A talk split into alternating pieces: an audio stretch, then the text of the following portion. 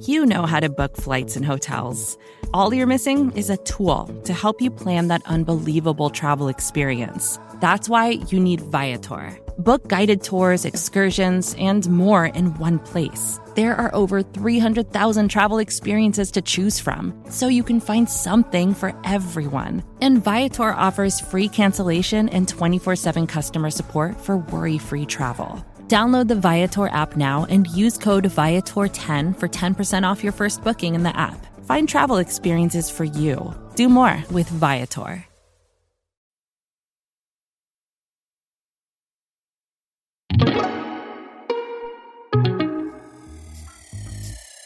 You sometimes hear people complain that pop songs all sound the same. That's never really been true, but it hasn't totally been false either. In the 90s, Vanilla Ice tried and failed to defend himself for ripping off a Queen song. Last spring, Lil Nas X gave Kurt Cobain a songwriting credit for accidentally copying the melody of a Nirvana hit.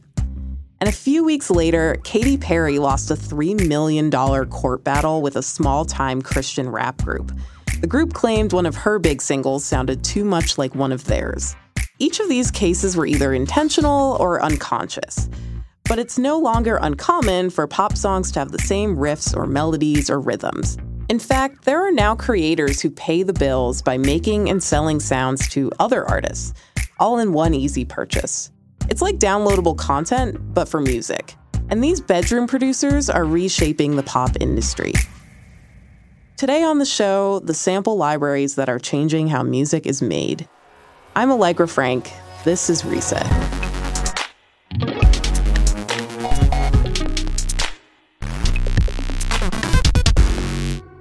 I'm here with Charlie Harding, co-host of the Switched on Pop podcast here at Vox. Charlie, how you doing? So good. I'm so excited to be chatting with you. Yeah, me too. So, you're here to talk about a story that you reported for your podcast about a bedroom producer named Laxcity. Can you tell us what happened? Sure. Okay. So Laxcity is this bedroom producer who's trying to make it in the music business. He's a Zambian producer based out of the UK. And one day he wakes up. We went out to a gig on Thursday, and then Friday, when I woke up at 12, you know, recovering from a hangover, I checked Twitter. And he finds out that Justin Bieber has sampled some of his music. And then this guy posts this video of FL Studio, the software that I use to make music. And he's got a Justin Bieber song. From the beginning it was ending. And the loop at the bottom.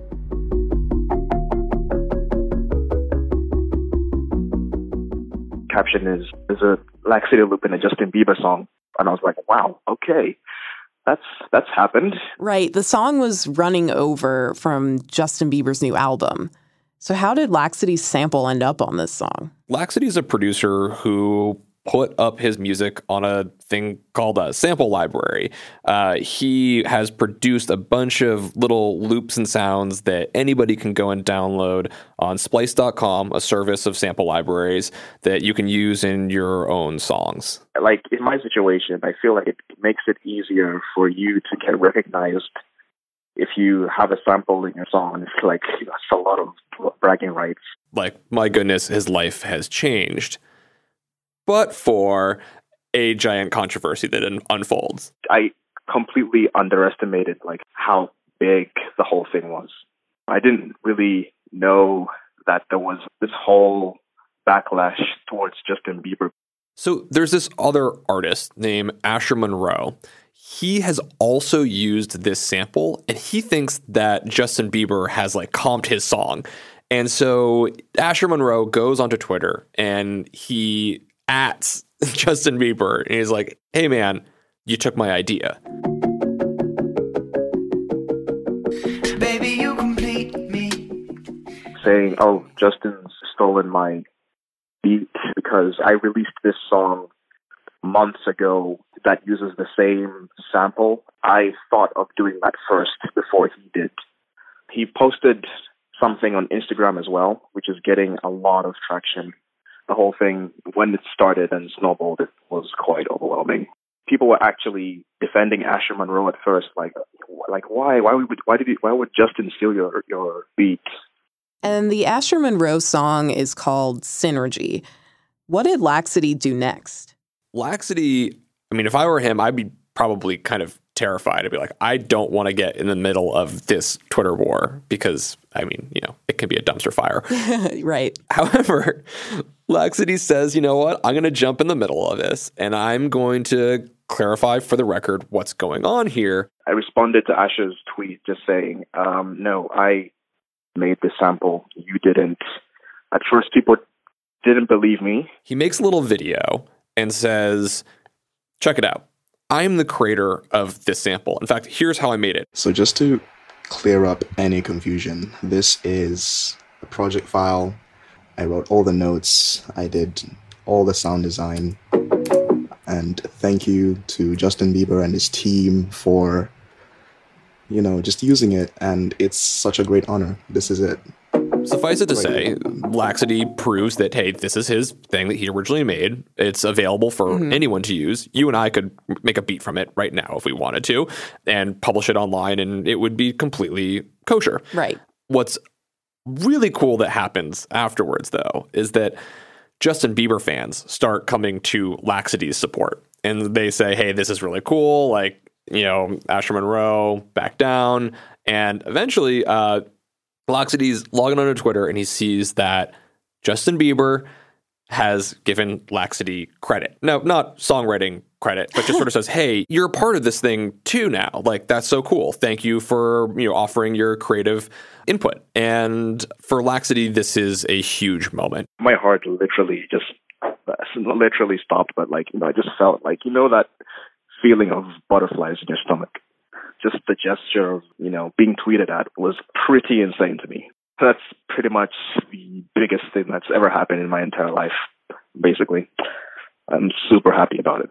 So it's funny to me because the fight that um, music fans perceived was like Justin Bieber versus Asher Monroe, right? Right. But actually, Laxcity came out and was like, no, I mean, they're not copying each other, even though these songs use the same sample really yeah. it's me. Like they're not copying me, but I'm the start of this. Like, and I'm fine with it. I made the sample to be used by anybody. How chill he was about it, just like is so interesting and kind of funny to me. But how common is it for, you know, big artists to use these kinds of sample libraries? Because that's the part that's really getting me. Asher Monroe, as far as I know, right, like kind of a smaller artist. Um, but yeah. Justin is huge. So is it common for people like Justin Bieber or other big artists to be using samples from people like Laxcity?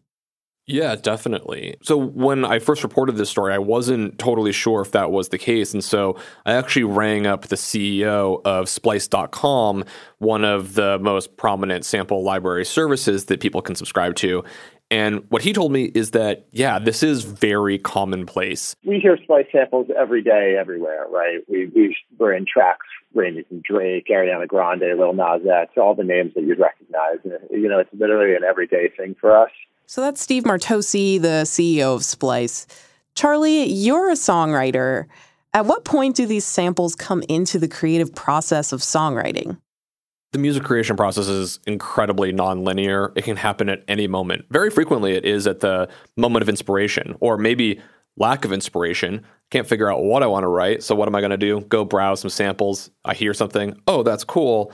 I bet I could turn that into something. And in fact, if you go and listen to Justin Bieber's song Running Over or Asher Monroe's song Synergy, they are really based off of the core sample. That really is the sort of underlying backing track. So I think it would be safe to assume that that was sort of the point of initial inspiration. Mm-hmm. Although it's not uncommon for someone to say later on, hey, you know, I want some funny laser pew pew sound and just add that in and drop it in. So it can be anything from the core of a song all the way to something which is like an effect that happens in the background. So, okay, we have mentioned Justin Bieber's Running Over and we've mentioned Synergy from Asher Monroe. Are there any other tracks that could have used this sample? Yeah, in fact, we found one in a really roundabout sort of way. So th- the story was originally reported by Dani Deahl at The Verge, and she joined me for our sort of breakdown of this track. We took out Shazam, and Shazammed the sample. And what happened is actually another song came up on Shazam uh, by an artist named Yumda, a uh, South Korean artist.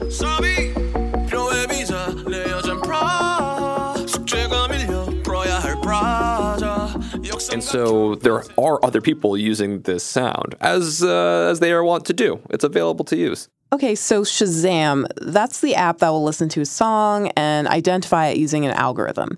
And even it couldn't spot the difference here? Well, yeah, I actually kind of got the thing wrong. Like, I think if Shazam were really smart, it probably would have said, "Hey, this is a sample from Splice." But instead, it says, "Oh, no, it's not. It's neither the Asher Monroe song nor the Justin Bieber song. It's a whole other track."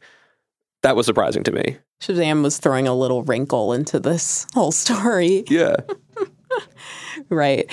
Okay, so after all of this, where does that leave laxcity? What does this all mean for laxcity? Well, for laxcity, he's, I think, sort of gone up a notch in his career. I mean, without this, even like without this whole Asher Monroe thing happening, if it never happened, I don't think it would have gotten to this proportion where I'm like talking to you guys right now. uh, he was a no-name bedroom producer that had a small following, who was successfully making a, a career playing playing shows and making sample libraries. But now he's been noticed by a giant fandom, and what it means for him is he's not going to start seeing royalties off of Justin Bieber songs. But he is probably going to start selling more of his samples, and I think more people are going to start tuning into his music. Yeah, I mean, it sounds like laxcity really came out of this whole debacle, if you will, as a as a clear winner, right? Like he is the one who gets to look like I actually originated the the amazing beat from this song that you all love, and now people can say they're fans of Laxcity's work. Yeah, he's definitely the winner here. As we established earlier, uh, many other top 40 artists use royalty free samples that were made by somebody, likely a bedroom producer at home. And this was a unique situation in which, because of this confusion, uh, it, it provided the opening for Laxcity to jump in the middle and say, hey, I'm here. Check me out. After the break, why Justin Bieber and other top artists are using these online sample libraries in the first place. This is Reset.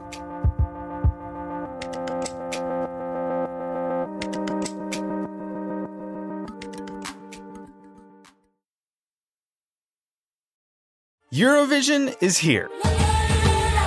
This year's contest gets underway this week in Malmö, Sweden, but this year's contest comes with a dose of controversy. I'll give you one guess as to what people are mad about. Yes, correct. It's that.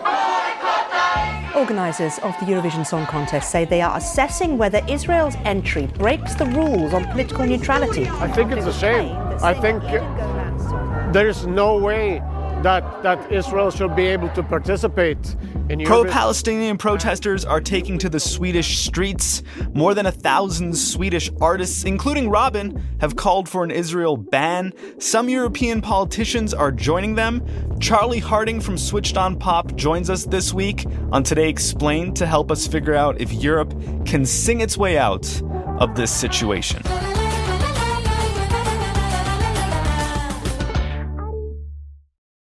This week on The Gray Area, Professor Diana Pasulka and I tackle one of life's biggest questions Are we alone in the universe? What would it take for you to step off the agnostic ledge and say, yeah, aliens are real? Is it a spacecraft landing on the White House lawn? Well, something that was anomalous in 1952 did fly over the White House. And that's one of those cases that is still weird. That's This Week on the Gray Area, available wherever you get your podcasts.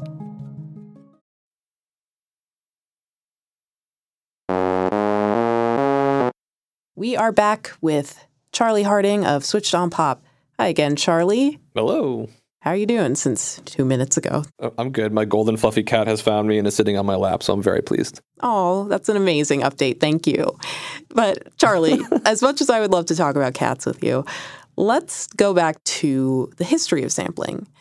So, the history of sampling goes all the way back to the 80s. It's not anything new. But why are artists today turning to online sample libraries? The short of it is that they can't afford to sample like they used to in the 1980s.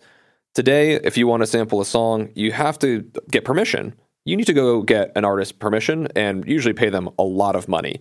So, you know, if you're a producer making stuff in your bedroom today uh, and you want to use sounds that aren't available to you by any other means, the easiest way to do so is go find a sample library where these sounds are incredibly affordable and might sound quite a bit alike to the thing that you are inspired by. Okay, so you mentioned that this can cost a bit of money uh, to sample in the more traditional way.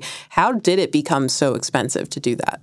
Well, uh, this has a lot to do with U.S. copyright law.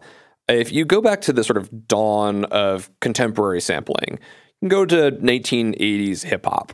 Mm-hmm. Producers get really fancy using a bunch of new digital technology that allows them to slice up recorded pieces of music and assign it to little drum pads and play beats made out of the composition of fragments of other songs. We can almost think of it kind of like a collage. You like this kick drum there, that hi hat there, that bass sound from another song. You can put them all together in an entirely new transformative work. Mm-hmm. And at the time, it was considered uh, a fair use way of referencing another person's work hey, this is transformative, this is original. Artists start using dozens and dozens and dozens of samples. If you look at an album like uh, Fear a Black Planet by Public Enemy, it had over 150 samples on it. Where is Public Enemy? What's the deal? What's your latest hit, brother? Fear of a Black Planet. However, when we move into the 1990s and the 2000s, there are some pivotal court cases that decide that that historical use of sampling that really uh, helps build the sound and culture of hip hop is no longer going to be allowed. It begins with Biz Markie. Mm-hmm. In 1991, Biz Markie samples Gilbert O'Sullivan's song Alone Again.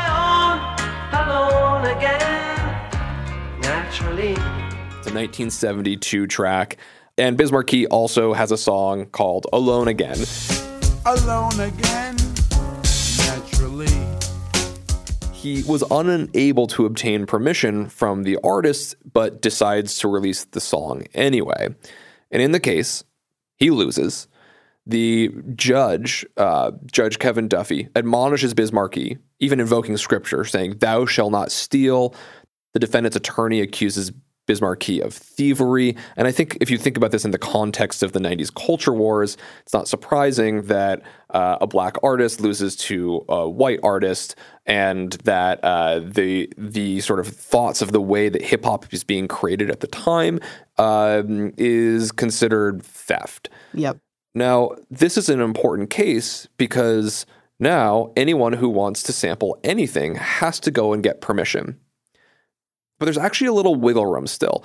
Artists are still, for the next handful of years, using small undiscernible fragments of music that you know if, unless someone with you know forensic tools like maybe today's contemporary algorithms is going and looking for them it's very hard to say that altered kick drum came from this other song and so people keep sampling a bit on the edges and hoping they're not going to get caught they're going to get away with it mm-hmm. that all ends in 2005 when i think the second most important case happens which is bridgeport music versus dimension films in which a publishing company wins a important lawsuit against NWA, who sampled less than two seconds of a funkadelic track and it was deemed infringement. Oh. The owner of Bridgeport Music then immediately takes this to court. He creates 500 other copyright claims against 800 artists and labels wow. and basically starts acting as a sample copyright troll trying to monetize his assets as much as possible. The point being, if you want to sample anything of any length after 2005, you have to get permission and pay. Jeez. So it's just become increasingly fraught and increasingly pricey. Yeah. I mean, at this point, if you want to sample somebody else, it's basically a, I think, a certain kind of boasting. Sampling definitely still happens. Uh, but it just becomes way more expensive. There is now a marketplace. People know they can charge major artists for their mm-hmm. sample clearances. And, and sampling is absolutely widespread.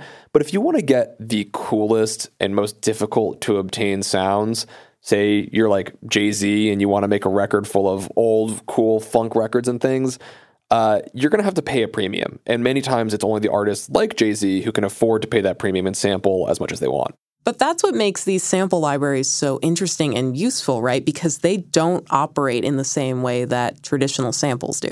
Yeah, that's exactly right. So, you know, right now, one of the very popular styles of, of music is lo fi hip hop.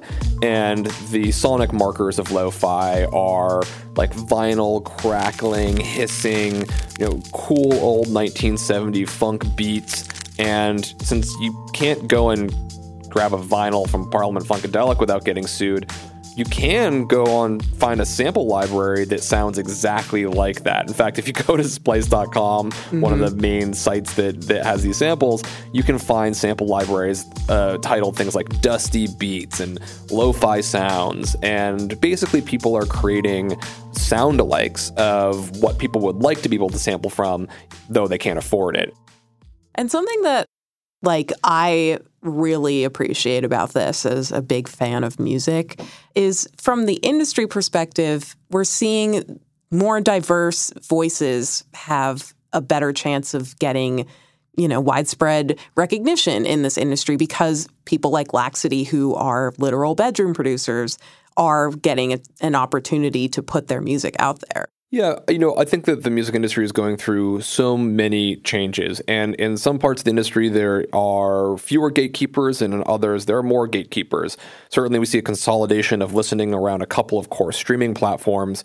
But in terms of who's able to get in the studio and make high quality sounding music, that is definitely breaking down such that you you just have to hone your talent at home, make great sounds, uh, use uh, you, consumer level available hardware that anybody can go and buy at Guitar Center. You know, you got to save up. It's not cheap, but it's not a million dollar studio. Mm-hmm. It's something that is available in your home. And that definitely means that if you're a producer and you're not in Hollywood, if you're not in Nashville or New York or London, where many of these big music hubs and studios exist, you can make really good sounding music anywhere. And mm-hmm. I think that is exciting. I think that creates uh, more. Uh, more opportunity for people. I think it creates more competition as well. Uh, I think it means that as listeners, we might get to hear from new voices and really talented ones that might not otherwise be discovered. And one of the things that's interesting to me here about these sampling libraries is that, in a big way, the history, the existence of copyright, copyright infringement cases have basically made these sampling libraries exist. They've encouraged them to exist, right? Like it's it has a huge relationship, a hugely direct relationship with copyright in the music industry. Yeah, I mean that's absolutely right. I think that this has to do with a trend that we see in the technology industry as much as we do the music industry in technology, we have seen the rise of patent trolls, people who are trying to protect their intellectual property by going out and trying to monetize that intellectual property via suing as many people as they possibly can. Similarly, the music industry has really shifted into being an intellectual property business. In the 90s, the music industry was a physical goods business. They actually sold things. Today, they sell intellectual property and licenses to it. Mm-hmm. Streaming and digital distribution are the vast majority of the music industry's revenue. And so, as the music industry has shifted into being an IP based business, they've become increasingly litigious.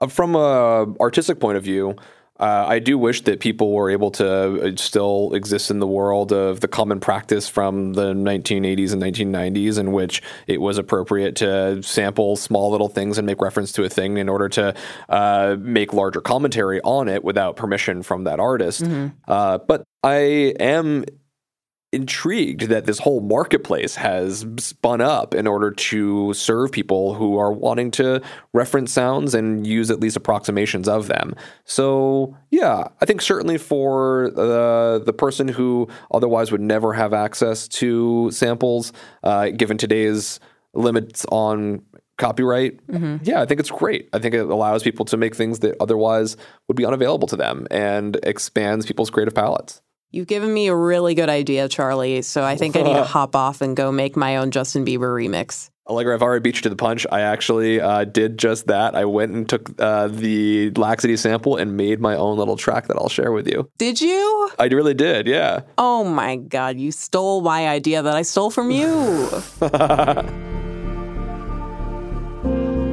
I'll see you in court.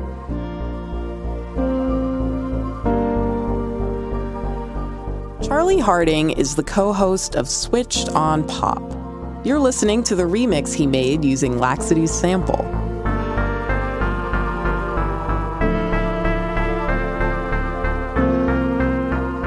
okay, actually, it's not bad. if you want to nerd out on music even more, go check out Charlie's podcast, Switched on Pop, which he co hosts with musicologist Nate Sloan. This is Reset, and I'm Allegra Frank. If you want to follow me on Twitter, you can find me at LegsFrank. You can also reach the Reset team by emailing reset at vox.com. We publish episodes three times a week on Tuesdays, Thursdays, and Sundays. So if you haven't already, subscribe. You can find us on Apple Podcasts, Stitcher, or in your favorite podcast app. And if you like what you hear, don't forget to rate and review us on Apple Podcasts. Will Reed and Skylar Swenson produce the show. Our engineer is Eric Gomez. Golda Arthur is our executive producer. Daniel Marcus is our intern. Liz Kelly Nelson is the editorial director of Vox Podcasts. And the mysterious Breakmaster Cylinder composed our theme music. Reset is produced in association with Stitcher, and we're part of the Vox Media Podcast Network. We'll be back on Tuesday with Vox's Sigal Samuel taking over as guest host. Thanks for listening to me for the last few days, and see you when I see you, nerds.